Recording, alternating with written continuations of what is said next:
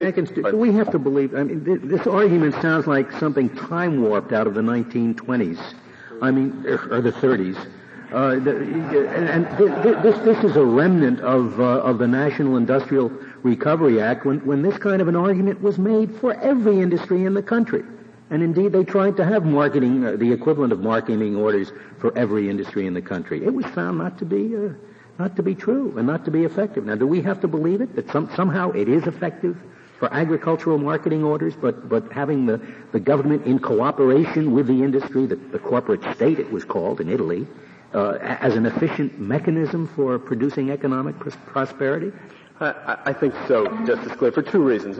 First, uh, as we've indicated in our brief footnote three, Congress, since the Court of Appeals decision in this case, has reaffirmed the importance of these programs and, in fact, expanded them and made significant factual findings regarding their importance. Just, but, just for agriculture, though. I mean, Congress hasn't done it for everything else.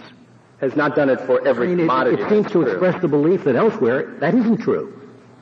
Well, I, I don't think so. Again, if I can... Market disorder is okay. Indeed, it's what drives the market.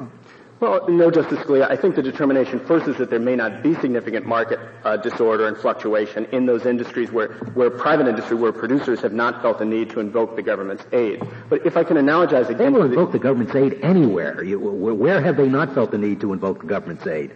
Well, well, take the government's aid wherever they can get it. Well, I don't think so. For example, there are a number of commodities for which marketing orders are authorized, but where the industry has not chosen to use them, to ask for them. In, in plums, for example, in 1991, the California, uh, the aspects of the marketing order that relate to plums were terminated because there was an industry-wide referendum and the plum producers found that it was no longer important. But if I could again analogize to the union context, not every workplace is unionized. It's only where a majority of workers feel that a union will effectuate their interest and therefore Congress's interest in labor peace